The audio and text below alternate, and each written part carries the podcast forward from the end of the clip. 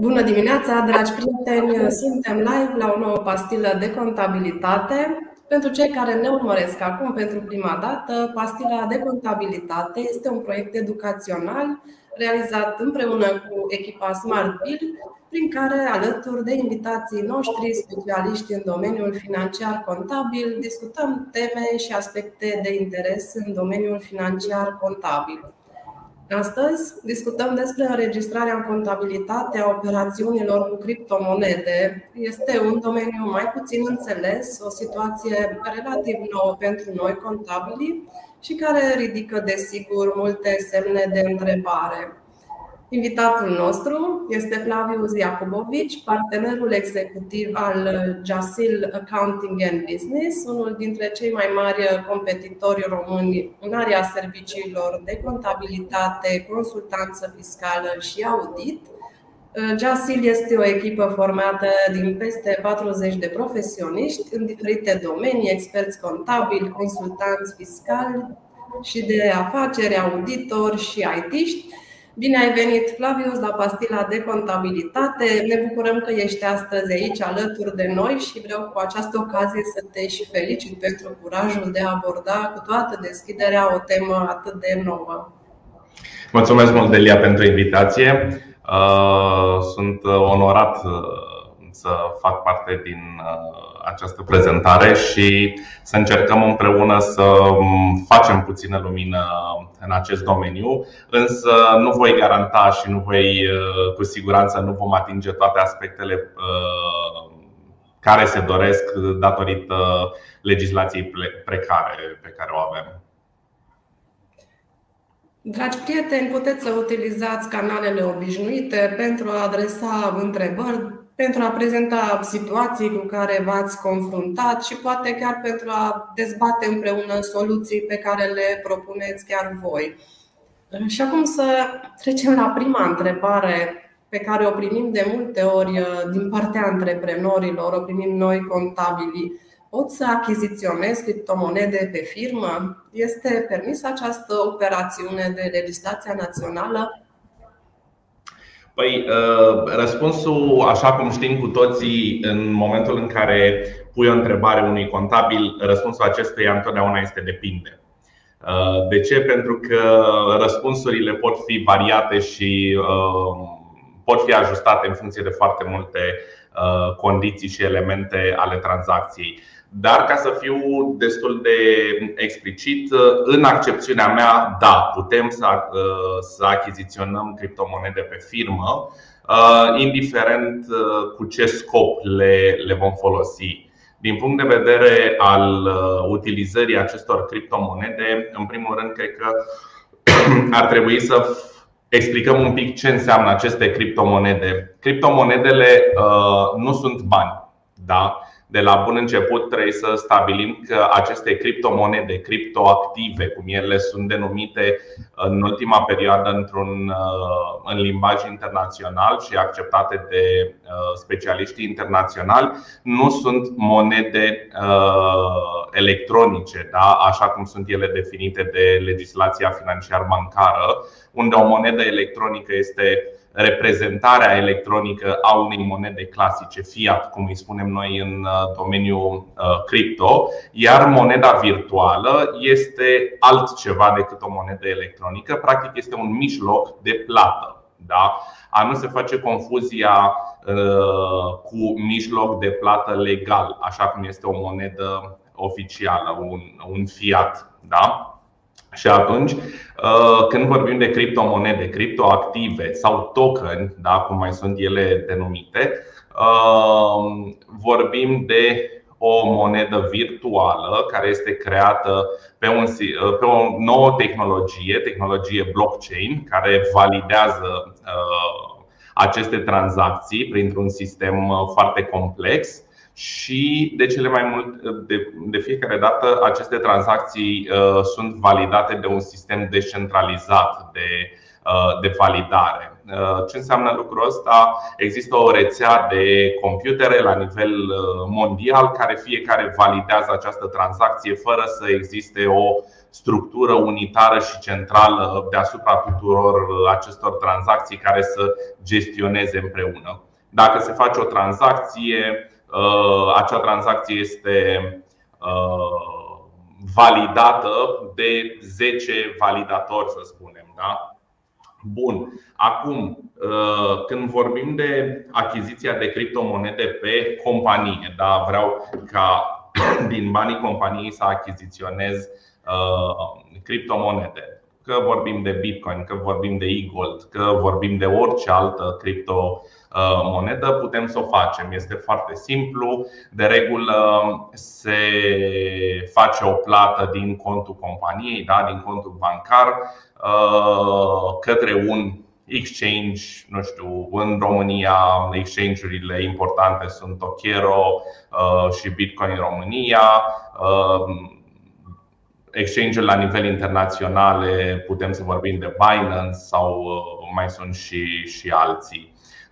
Și atunci compania face o plată către acest exchange care, să spunem, funcționează Uh, more or less uh, ca, un, ca o casă de schimb valutar ca să putem să facem o uh, paralelă. Este foarte ușor pentru noi contabilii dacă vrem să înțelegem aceste tranzacții cu, cu criptomonede din perspectiva unei societăți economice, să încercăm să facem niște paralele cu niște activități care se uh, întâmplă în viața reală.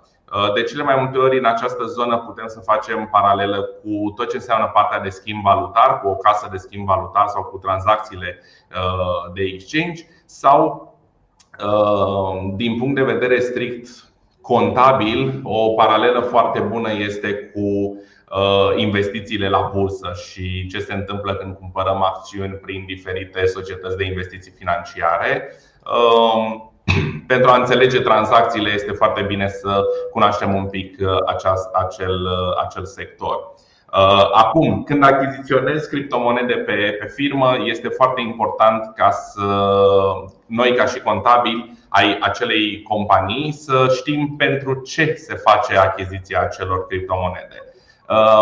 În uh, discuțiile de până acum la nivel uh, național, dar firește la nivel internațional, pentru că de acolo se așteaptă în momentul de față o linie directoare, pentru că acum, la momentul în care discutăm, nu există o linie Uh, directoare privind natura acestor criptomonede nici la nivel mondial, nici la nivel local. Fiecare țară sau anumite țări uh, au încercat să-și facă propriile reglementări sau să găsească niște măsuri tranzitorii de a reprezenta aceste tranzacții, pentru că din păcate, uh, tranzacțiile se întâmplă de mulți ani, nivelul tranzacțiilor este destul de mare și este considerabil, dar Așa cum știm, noi antreprenorii nu putem să așteptăm după stat sau după organul de reglementare să vină cu o reglementare ca eu mai întâi să fac afaceri. Eu ca și antreprenor trebuie să văd oportunitatea și să iau decizia rapid. Dacă statul nu este în stare să țină pasul cu mediul economic și cu antreprenorii, este strict problema lui. Atâta timp cât tranzacțiile sunt în, în partea legală și nu văd de ce nu ar fi, Uh, nu poate nimeni să vină să mă sancționeze în momentul de față că am făcut tranzacții pe o companie uh, cu aceste monede virtuale, atâta timp cât am aplicat un raționament profesional și am calculat uh, taxele și impozitele care s-ar cuveni. Dacă se greșește ceva, ok, atunci să vină un organ al statului și să-mi spună, uite, ai greșit, trebuie să faci așa din fericire sau chiar din păcate, aș spune, în momentul de față în România nu există reglementări în acest domeniu, decât uh, s-a făcut o reglementare, să spunem, destul de uh, clară, dar acum uh, se dovedește că mai sunt sincope pe partea de impozitare a veniturilor din criptomonede pe persoană fizică. Există o reglementare destul de clară cu privire la sfera de TVA în ceea ce privește activitatea de exchange da? Uh, și, de asemenea, tot în partea de Uh, criptomonede. Există o reglementare destul de clară în uh, legea 129 uh, privind spălarea banilor și s-a mai introdus un nou articol și o definiție în codul penal care definește criptomoneda. Dar din punct de vedere strict contabil fiscal, în momentul de față nu există niciun fel de reglementare în România. Mulțumim, Flavius. Și acum vin cu o întrebare foarte concretă, cred că e și foarte așteptată. Cum încadrăm din punct de vedere contabil criptomonedele? Păi, răspunsul e același, depinde. Uh, pentru a ști, uh, ca și contabil, cum încadrăm uh, criptomonedele în contabilitate, Uh, contabilul trebuie să afle de la uh, cel care a făcut tranzacția care este scopul acelor, uh, acelei achiziții de criptomonede. Și în momentul de față,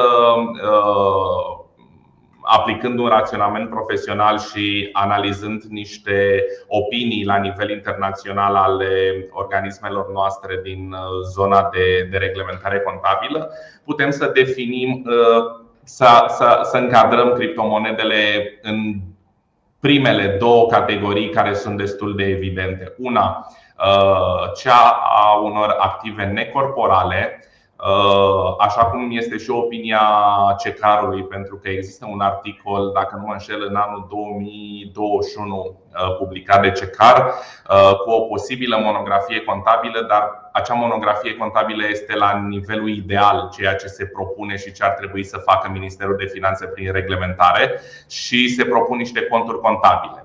Dar vorbind concret și aplicat la, la acest moment, uh, înregistrarea uh, criptomonedelor, dacă alegem să le încadrăm ca și un activ necorporal, uh, recomandarea mea ar fi să se facă un analitic pe contul 208 cu o denumire de criptomonede în momentul în care încadrăm aceste criptomonede în acest cont, uh, tot de aici sau prin intermediul acestui cont puteți să folosiți aceste criptomonede și pentru a face diferite plăți.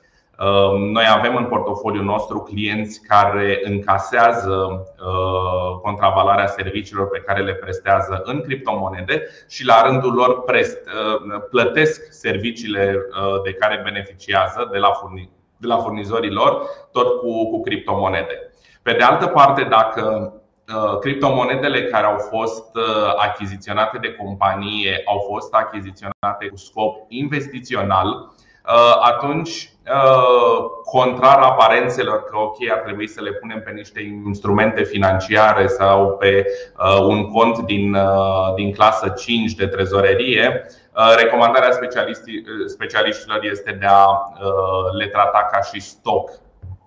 Acum, firește, se propune un cont specific pentru înregistrarea acestor criptomonede din categoria investițiilor investițională, dar în momentul de față recomandarea noastră este să se facă la fel un cont analitic pe plecând de la 371 uh, criptomonede achiziționate cu scop investițional.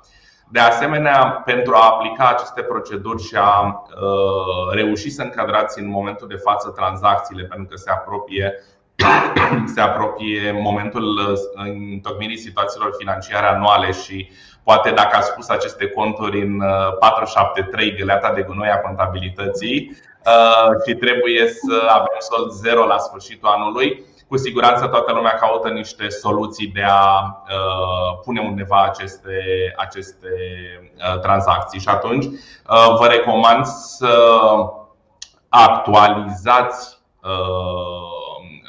manualul de politici contabile, să faceți un, un capitol special privind tranzacțiile cu monede virtuale și acolo să apelați foarte mult la raționamentul profesional.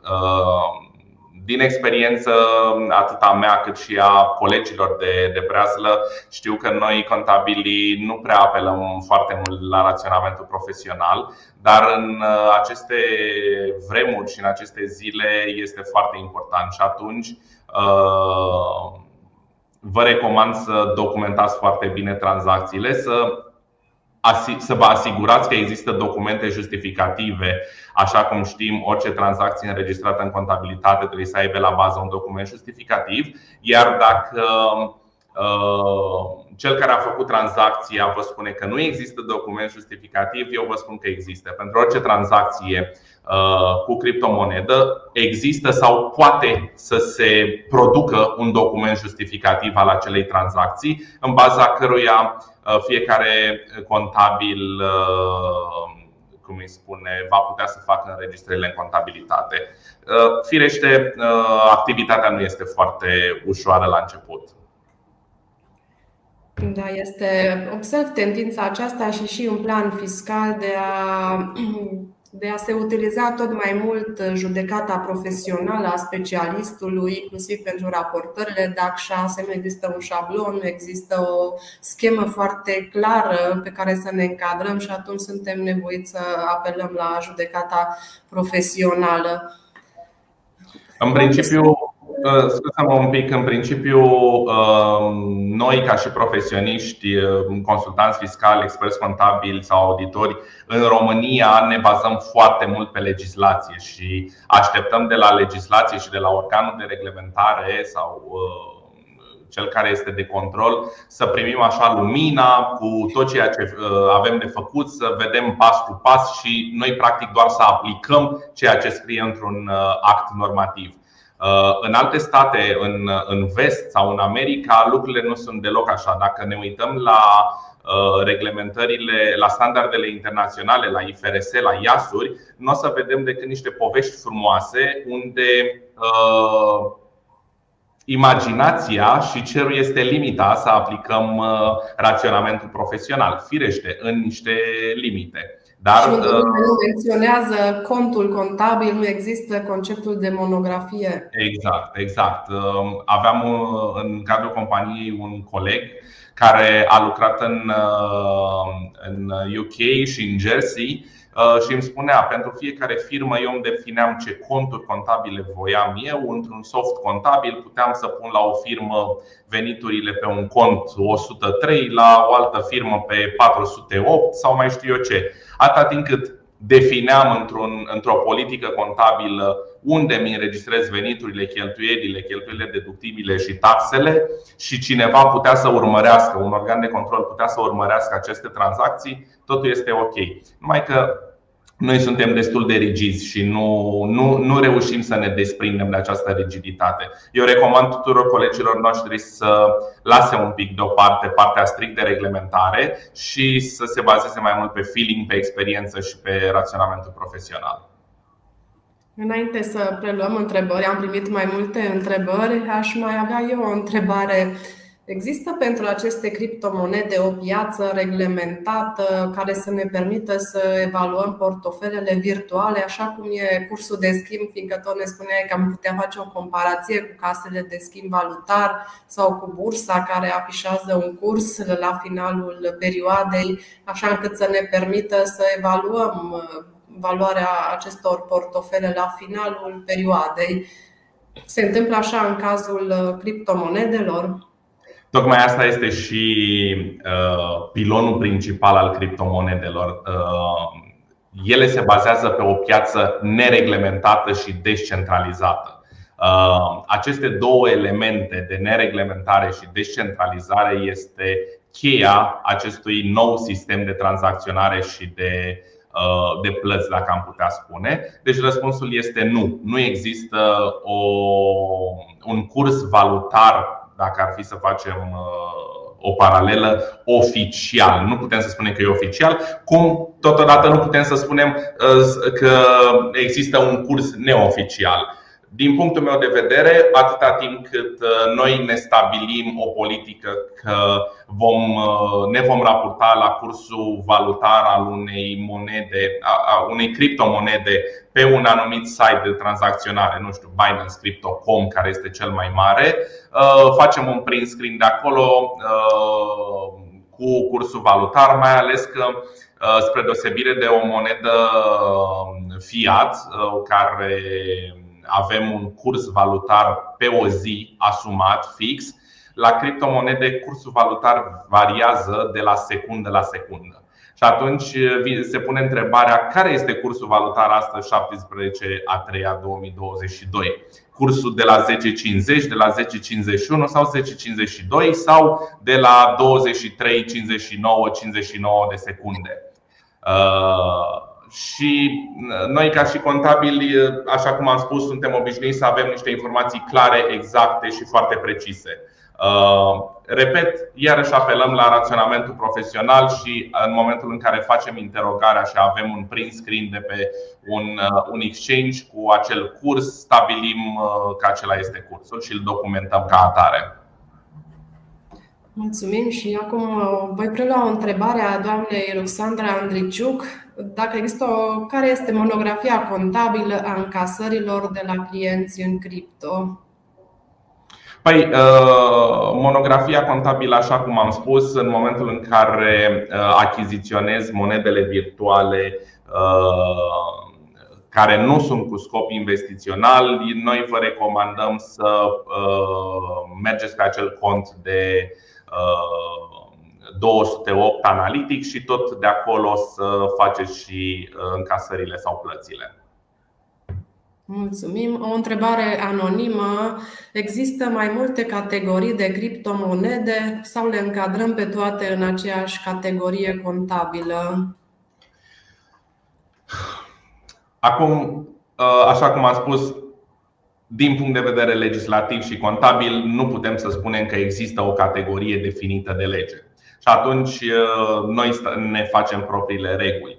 Din punct de vedere al pieței, da, există două categorii, să zicem, mari uh, de criptomonede, ne luând în calcul uh, sora sau verișorul criptomonedelor, acele NFT-uri. Dar nu o să intrăm și în acea piață pentru că uh, probabil vom sta cel puțin două-trei zile în acest, în acest live. Dar când vorbim de criptomonede, ele ar putea fi împărțite în două. Criptomonede Uh, cum sunt Bitcoin-ul, e-Gold-ul, Tether sau mai știu eu ce și de fapt nu că Tether este un stablecoin și aceste criptomonede care se numesc stablecoin. Ce sunt aceste stablecoin? Sunt tot uh, niște criptomonede, însă cursul lor valutar, da, valoarea lor nu fluctuează atât de mult pentru că este legată de o monedă reală, de un fiat. Un exemplu de stablecoin este USDT-ul, da? US Dollar Tether, uh, care variația cursului uh, este foarte mică de procente 1, 2, 3% pentru că de regulă uh, valoarea unui USDT, USDC, USD, nu mai știu ce sunt, sunt legate de, de dolarul american.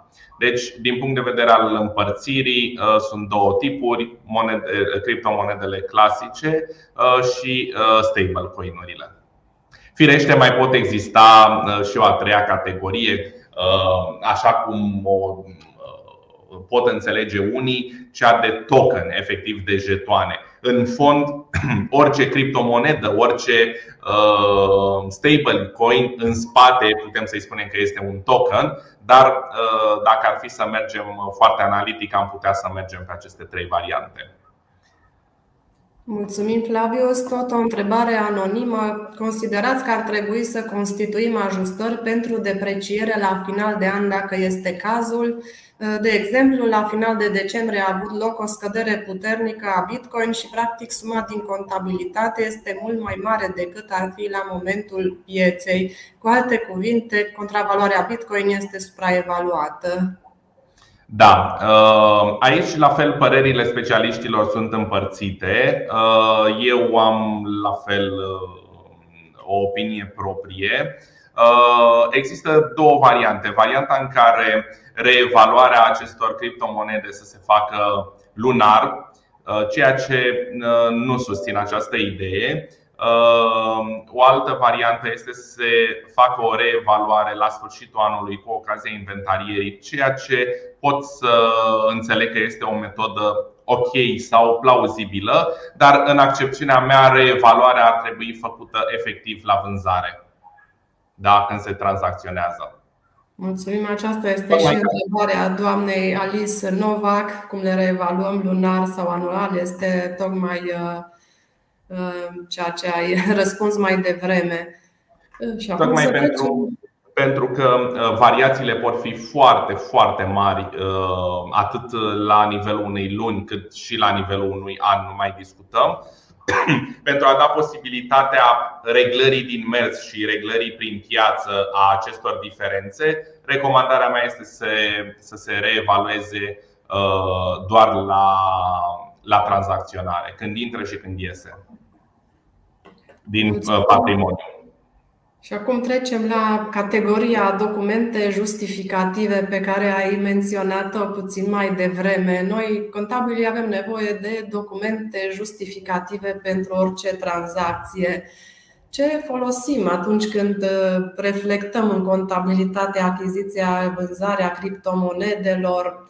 Aceste platforme de care vorbeam mai devreme ne asigură suportul documentar suficient și conform cu legislația din România pentru a putea face respectivele înregistrări. Uh, da, aici lucrurile sunt un pic mai, uh, mai dificile pentru că um, platformele, indiferent că vorbim de platformele din România, cât și cele din străinătate cu, cu atât mai mult, nu prea uh, ne, sau nu s-au focusat foarte mult pe a uh, întocmi niște documente, firește, uh, electronice, pentru că nu putem vorbi în acest domeniu de documente fizice, da, printabile, pentru că în esență cam asta este scopul acestui nou sistem de tranzacționare, ca totul să se facă electronic. Însă uh, aici Uh, va trebui noi ca și specialiști contabili să um, abordăm și să fim foarte precauți și să respectăm foarte bine prevederile Ordinului Ministrului de Finanțe 2634 pe 2015 privind documentele financiar contabile și să încercăm, uh, de fapt nu să încercăm, să întocmim documente și să ne asigurăm că avem documente financiare, uh, documente justificative pentru orice tranzacție pe care o înregistrăm în contabilitate. Astfel, uh, recomand uh, să urmăriți foarte bine acest ordin și acolo unde este cazul, să solicitați de la persoanele care au făcut tranzacții acele documente electronice și să le transformați într-un document justificativ.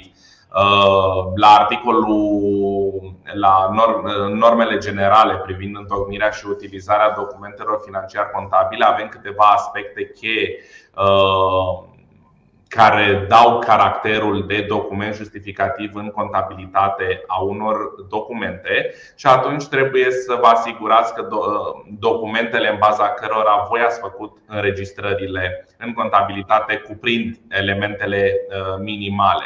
De cele mai multe ori, ceea ce veți primi ca și suport al tranzacției este doar un raport de tranzacție, care firește acea tranzacție poate fi verificată pe uh, anumite platforme, se numește hash-ul tranzacției, un fel de număr al OP-ului da?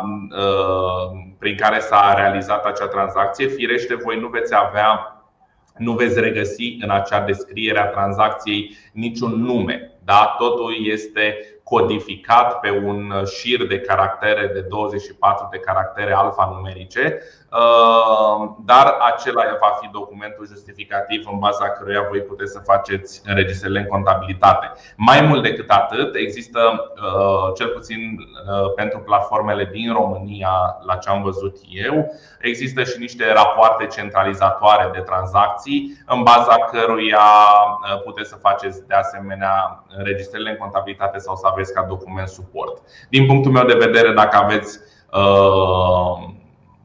operațiunea da, uh, a fiecarei tranzacții sau în spate un raport centralizator care uh, are informațiile minimale cerute de uh, OMFP-ul 2634, atunci puteți să mergeți liniștiți să faceți înregistrările.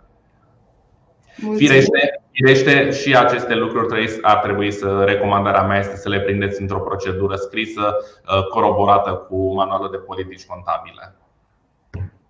Mulțumim. O întrebare anonimă. Având în vedere lipsa de reglementare, cum considerați că vor reacționa autoritățile fiscale la un eventual control cu interpretările noastre asupra modului de înregistrare fiscală? Păi, uh, acum firește există sau toți avem prieteni pe la uh, organele fiscale și putem să avem niște opinii uh, informale. Uh, aici va depinde foarte mult de profesionalismul și de uh, cât de bine puteți să faceți față unui, unui control în acest domeniu.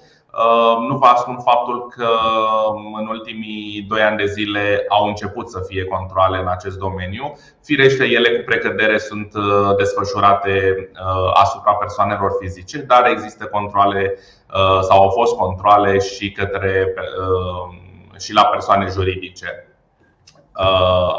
Acum, din punct de vedere al uh, interpretării a organului fiscal, acesta în momentul de față nu poate avea o opinie da, cu privire la faptul că s-a înregistrat în contabilitate corect sau nu, pentru că nu există nicio reglementare. Dacă veți face o adresă către Ministerul de Finanțe, aceștia uh, nu vă vor putea răspunde pentru că la rândul lor nu au o opinie de la uh, Banca Națională privind aceste înregistrări. Deci orice organ al statului și uh, de cele mai multe ori aici ne referim la, la ANAF, în momentul de față nu va putea să vină să spună că nu ați făcut o înregistrare contabilă pentru că nu va avea suport legal.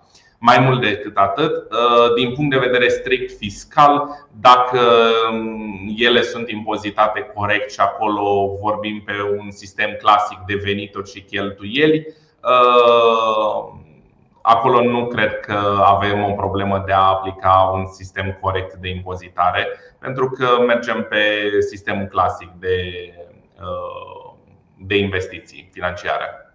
Da, aceasta era următoarea întrebare, fiindcă am clarificat contabil cum procedăm. Să vedem acum fiscal, cum impozităm tranzacțiile cu criptomonede la persoanele juridice. Păi, uh, din punct de vedere uh, fiscal, treaba se pune în felul următor. În principal, acum ne referim la o societate care desfășoară o activitate uh, generală, nu știu, vinde ciorapi și alege să își încaseze ciorapii, să zicem că îi vinde pe, pe internet și alege să îi încaseze uh, uh, cu criptomonede. Nu avem parte implicații fiscale, pentru că ciorapii vor fi vânduți pe bază de factură și automat impozitul se va calcula în baza facturii, care factura va fi emisă firește în lei, iar modalitatea de plată va fi în criptomonedă. Deci impact din punct de vedere fiscal nu va fi. Uh, de asemenea, dacă aleg să plătesc o, uh, un serviciu sau un bun cu o criptomonedă, uh, eu voi plăti în baza unui, unei facturi sau unui contract pe care eu l-am. Nu știu, să zicem că vreau să-mi fac un site și uh, IT-istul, băiatul care îmi face site-ul este foarte open mind, îmi emite factura de pe firma lui de nu știu, 1000 de euro pentru site, dar spune eu nu vreau să îmi casez în contul meu bancar sau cash, Uh, plătește-mi în criptomonede dacă ai. Ok, eu am criptomonede și atunci îi fac plata. La fel, nu există fiscalitate aici, nu avem implicații fiscale. Singurele implicații fiscale care pot apărea, dar știm cum să le tratăm, sunt de ordinul diferențelor de curs valutar. Da? Deci a nu confunda tranzacțiile cu criptomonede, uh, ele sunt doar operațiuni, trebuie să le vedem ca operațiuni de trezorerie dacă vorbim de operațiuni pe uh, o companie care nu are obiect uh, principal de activitate, nu știu, să zicem exchange de criptomonede, unde acolo, da, firește, vorbim de implicații fiscale strict legate de criptomonede. Dar astăzi noi vorbim de operațiunile cu criptomonede desfășurate pe o companie care uh, are o activitate normală, să spunem, un core business reglementat. Mulțumim. Doamna Andra Georgiana Roman ne întreabă dacă pentru cripto cumpărate pe SRL în scop investițional ar trebui activat un anumit cod KN? În opinia mea, nu, pentru că nu există un cod KN specific, uh, iar cel pentru care este, există un cod Skyeng care se folosește de societățile de investiții financiare, acela este un cod Cayenne sub condiție și nu îl veți putea autoriza la Registrul Comerțului pentru că nu îndepliniți condițiile specifice. Uh, firește, dacă am pe, nu știu, am o firmă de contabilitate și vreau să-mi închiriez uh, sediu și să mă mut într-un alt sediu, atunci, uh, sau cum spune, sau îmi vând, nu, îmi vând mașina de pe firmă, eu nu trebuie să-mi autorizez un cod Cayenne special de închiriere, vânzare bunuri autoturisme. Da, este o activitate ocazională și nu este core business-ul meu. Mulțumim. O întrebare de la Alin Vlad. Care este recomandarea ta cu Salutăm pe Alin dacă e cel pe care îl știm noi. Da, și eu îl salut cu această ocazie. Mulțumim de întrebarea adresată. Deci, care este recomandarea cu privire la politica de reevaluare și tratamentul contabil și fiscal al diferențelor de curs? Păi, uh, parțial am mai tratat acest subiect la o întrebare uh, anterioară. Din punct de vedere al reevaluării, recomandarea mea este, așa cum am spus, să se facă uh, doar la momentul tranzacționării, nu, la, nu lunar sau anual. Cu toate, dar dacă, din punct de vedere voi sau cine conduce contabilitatea, vrea să facă o reevaluare la sfârșit de an, Uh, nu este interzisă, nu interzice nimeni, însă eu nu, uh, eu nu aș face lucrul ăsta pentru că diferențele pot fi foarte mari și piața să le uh, înghită la un anumit moment. Deci, reevaluarea eu aș face, nu aș face-o și aș face-o doar la momentul tranzacționării. Firește, diferențele de curs valutar vor fi tratate ca orice diferență de curs valutar, pozitivă sau negativă. Din punct de vedere, citesc eu și a doua completare a lui Alin. Uh, nu aș intra pe parte de uh, provizioane în ceea ce uh, privește partea de criptomonede în momentul de față. Mulțumim. Acum o întrebare pe partea de persoane fizice, fiindcă noi, contabilii de regulă, nu neapărat de regulă, dar de multe ori le recomandăm antreprenorilor să deschidă contul de cripto pe persoană fizică, fiindcă acolo știm poate mai clar cum stau lucrurile. Și atunci ce se întâmplă cu impozitul? Cum se impozitează la persoane fizice aceste câștiguri din criptomonede?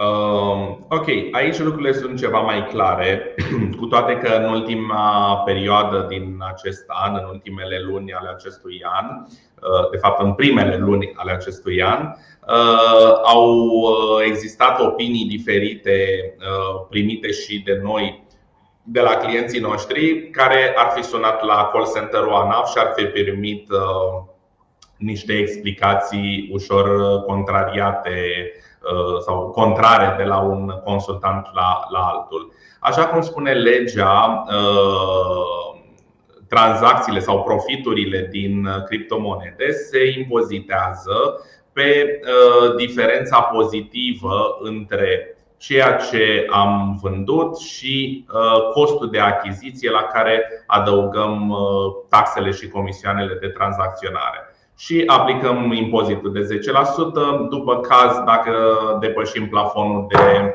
uh, cele 12 salarii minime, discutăm și de uh, CASS.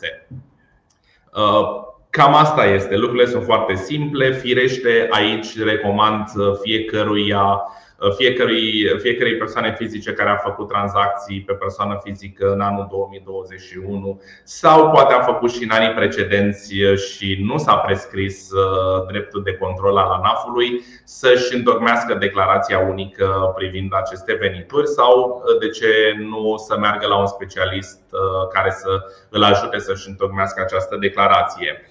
Uh, noi, cum procedăm cu clienții noștri, le cerem rapoartele de tranzacționare și uh, facem calculele. Uh, desigur, aici ne folosim în mod pozitiv de un prieten al nostru, Edi Alexandrian de la declarațiaunică.ro care a făcut o platformă unde acolo putem să introducem toate rapoartele Uh, de la diferitele exchange-uri, atât din România cât și din străinătate, și scoate un raport cu toate profiturile și modul de calcul este mult, uh, mult mai ușor. Și ne rămâne doar să întocmim declarația și să o transmitem către ANAF și firește să plătim taxele. Uh, din punct de vedere al taxării pe persoană fizică, mie mi se pare că este un un nivel rezonabil de taxare de 10% pentru aceste tranzacții. Uh, și ar, tre- ar, aș încuraja toți cei care uh, desfășoară activitate în acest sector să, să facă acest lucru. Mulțumim. Uh, mai există o întrebare exact pe această temă, o voi citi doar, fiindcă răspunsul a fost în în răspunsul tău mai devreme, cum se impozitează criptomonedele pentru persoane fizice, activez pe mai multe platforme, am nevoie de consultant fiscal pentru calcule. Este răspunsul exact pe această temă de mai devreme. Și acum, ce se întâmplă cu TVA? O întrebare anonimă. Tranzacțiile cu criptomonede intră în sfera de aplicare a TVA? Păi, um, când vorbim de TVA, aici avem o oarecare decizie de la Dumnezeu TVA-ului în, în Europa, așa nume Curtea Europeană de Justiție, și uh, a făcut uh, lumină pe un palier și ar trebui să facă pe mai multe paliere, dar este uh, foarte bine stabilit în baza cauzei 264 pe 2014. Este o decizie a Curții Europene de Justiție din 2015 care a statuat că tranzacțiile uh, și uh, provenite din schimbul monedelor virtuale cu uh, monede fiat nu intră în sfera de TVA. Da? Asta foarte sigur. Acum, din punct de vedere al tranzacțiilor pe o companie normală care desfășoară o altă activitate de bază și încasează sau plătește acele servicii sau bunuri cu criptomonede, firește, regimul fiscal din punct de vedere al TVA se aplică standard conform vectorului fiscal al companiei. Repet, trebuie să ne delimităm ca și contabili de contabilitatea de angajament care se face în baza documentelor financiar-contabile și al legislației financiar-contabile și partea aceasta de plăți și încasări prin intermediul criptomonedelor. Sunt două lucruri total diferite. Una este plata, una este contabilitatea de angajament și tot ce înseamnă parte de fiscalitate se face în baza contabilității de angajament. Da? Mulțumim. O întrebare tot anonimă. Există opinii emise de CECAR sau de CAFR care să stabilească măcar un mic ghid de reglementare? Nu ar fi firesc ca organele de control reglementare să emită opinii? Uh Răspunsul este înfermător. CECAR uh, a elaborat, dacă nu mă înșel, în uh, nu mai știu, în 2021. Da, există în revista CECAR Review un articol, uh, nu, în 2020 cred că.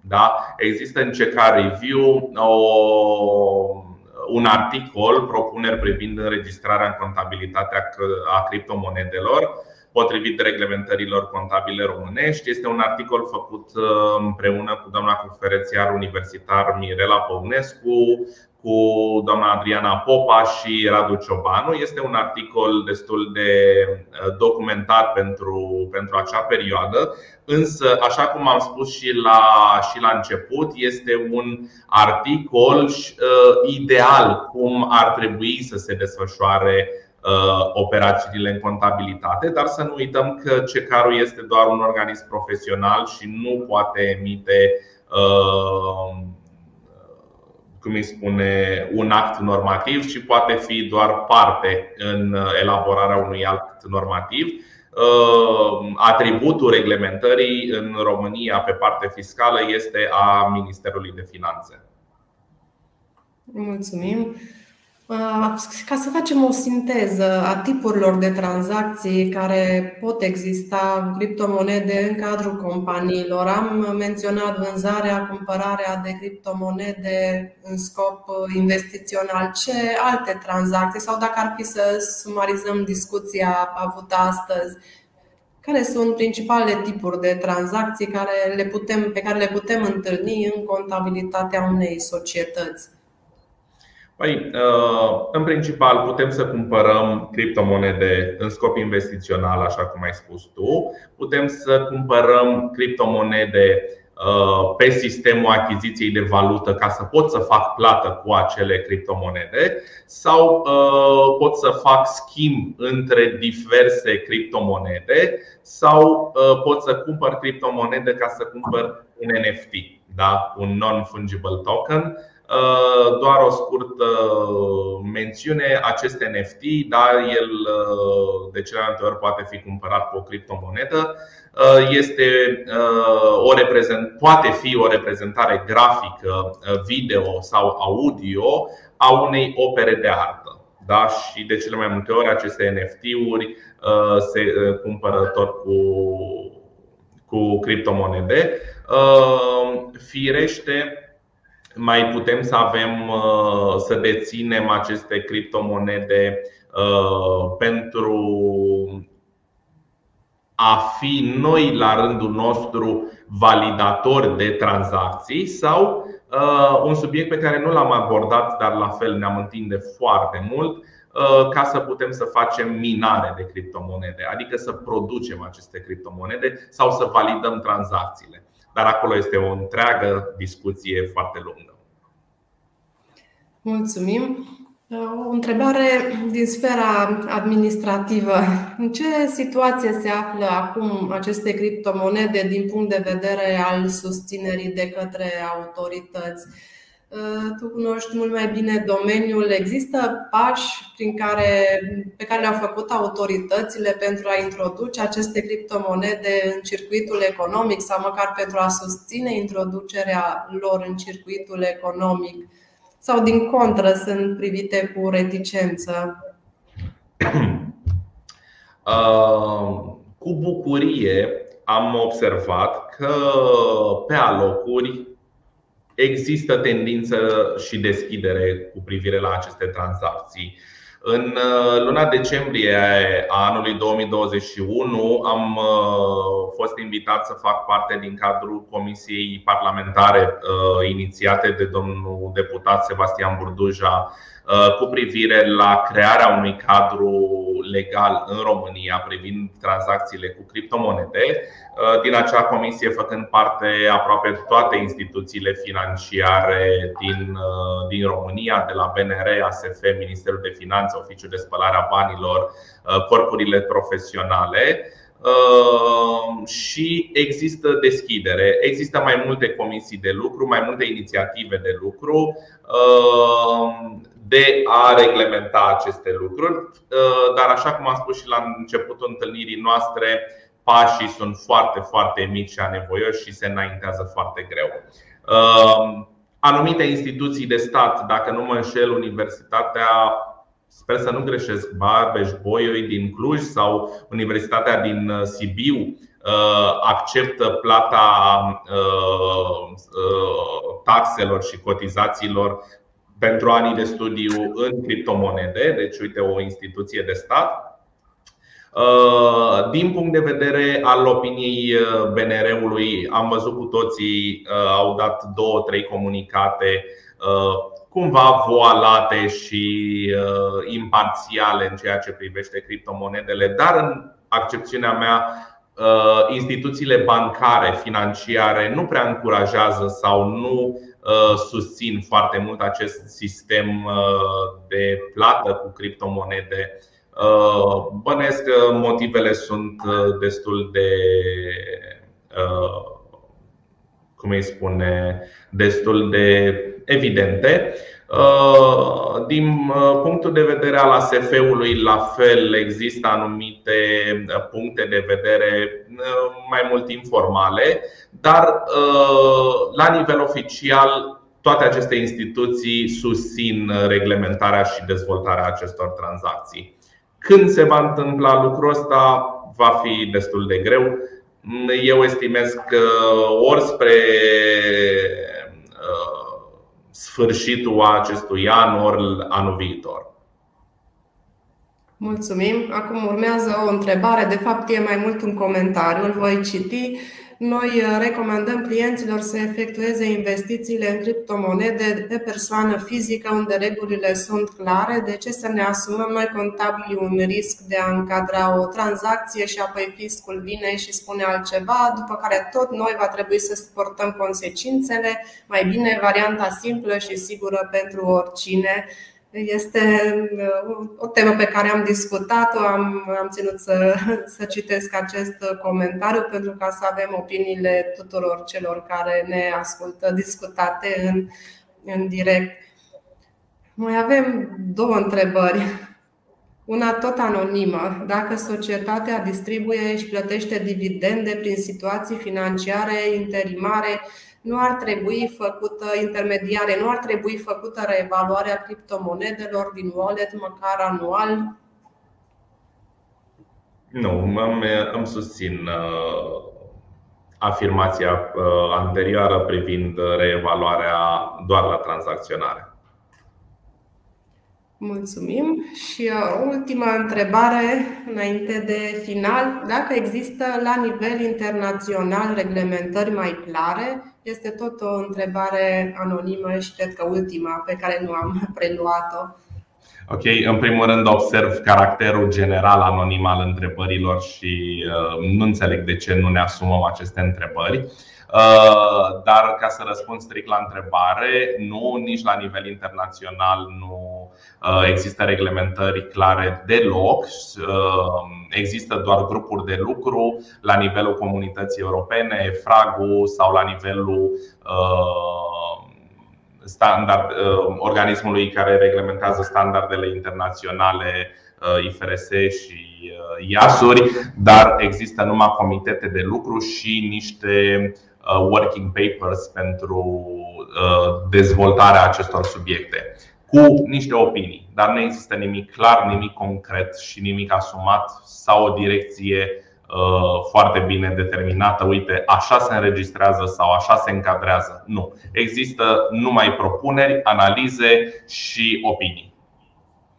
Mulțumim, Flavius, și chiar dacă am spus că e ultima întrebare, a mai apărut una contextuală, o întrebare Uh, care sună așa: ce înseamnă cripto pentru perioada asta de război, pentru actorii implicați, dar și pentru investitori? Ai urmărit piața în ultima perioadă, piața cripto, există anumite tendințe, anumite evoluții? Da.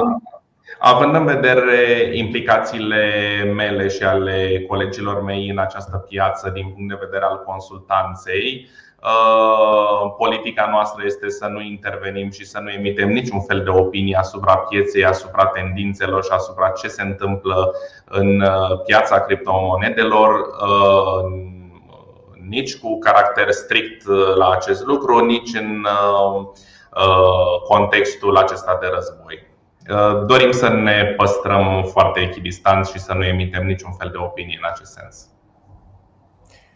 Mulțumim, Flavius. Am ajuns la finalul acestui live. Mă bucur că am avut ocazia să îl facem înainte de închiderea situațiilor financiare, înainte de depunerea bilanțurilor, pentru că toată informația pe care ne-ai furnizat-o astăzi cu siguranță ne va ajuta să încadrăm mai corect, mai bine și din punct de vedere contabil și din punct de vedere fiscal tranzacțiile. Îți mulțumim pentru toate informațiile pe care ni le-ai împărtășit azi aici. E un domeniu foarte dificil și te felicit încă o dată pentru inițiativa aceasta într-un domeniu atât de puțin reglementat. Mulțumesc mult, Delia, și, și ție și cu siguranță ne vom mai revedea probabil în următoarea perioadă când lucrurile se vor mai clarifica sau vom avea Uh, noutăți uh, mai concrete și mai clare. Mersi mult! Mulțumim, dragi prieteni, că ne-ați urmărit. Ne vedem la următoarea pastilă de contabilitate. O zi bună tuturor!